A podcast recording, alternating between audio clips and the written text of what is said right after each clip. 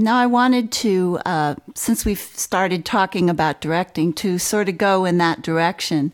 Uh, now, you've said that um, you, or on your website, says that you teach directing as an adjunct to teaching acting. So I was wondering how you became a director and then how you do teach directing. Oh, okay.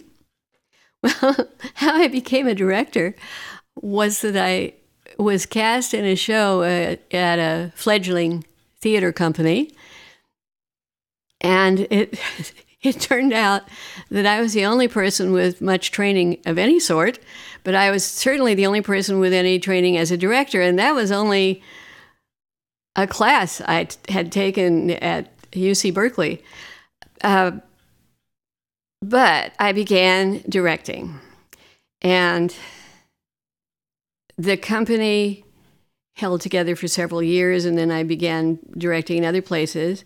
And tangentially, that was also what led to me teaching because so many people showed up to audition who didn't know what they were doing. So I began offering um, acting classes, conferring first with my own teacher and uh, taking off then on my own. And the directing work just kind of spread from one company to another. I haven't ever pursued directing very actively, but I have enjoyed what I've done. And I learned early on that for the most part, I had better direct a play that I really care about because having the gratification of seeing a play more or less realized um, is really the only reward that the director gets because most of the folks in the audience have no way of knowing what the director did. So if it isn't gratifying to you to see that work on the stage, it's not worth doing. I did a play once, I directed a play once just because a company I was associated with needed to fill a spot when another director had dropped out. And it was a perfectly good play, it was just fine, but I didn't care about it. And I concluded then that I wouldn't do that anymore. If it isn't something I care about, I don't want it. It's too hard. It's hard work to be a director. And it, you need to have the payoff. I need to have the payoff of having it be gratifying to see it on stage. I started teaching directing because uh, the students in my acting classes, some of them wanted to learn how to do that. And so, what I do typically for a director's workshop is to have a very small group of people, either four or six, and find scenes as unlike as possible.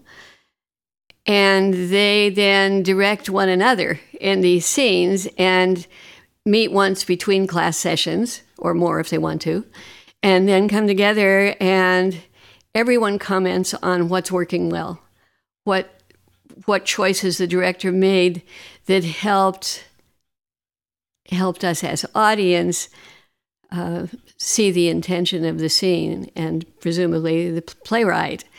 And uh, as in the acting classes, I would comment on what I saw, uh, what I thought worked well, and push people to do more.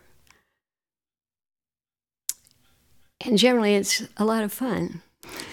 As a director, um, can you uh, talk a little bit about your style? Some some directors just come in and shape what the actors have done already. Some directors are very uh, hands on and sort of tell the actors what to do.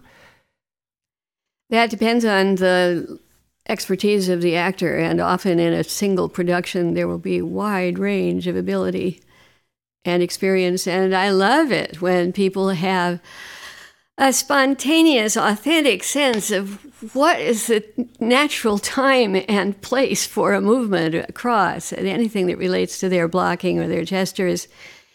And an awful lot of actors don't have that. That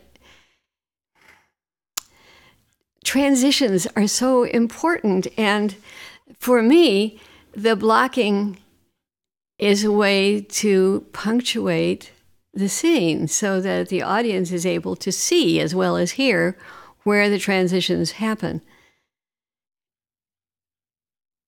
And I guess, I guess the answer to your question is, I'm hands-on a lot, partly by choice, but um, often largely by necessity.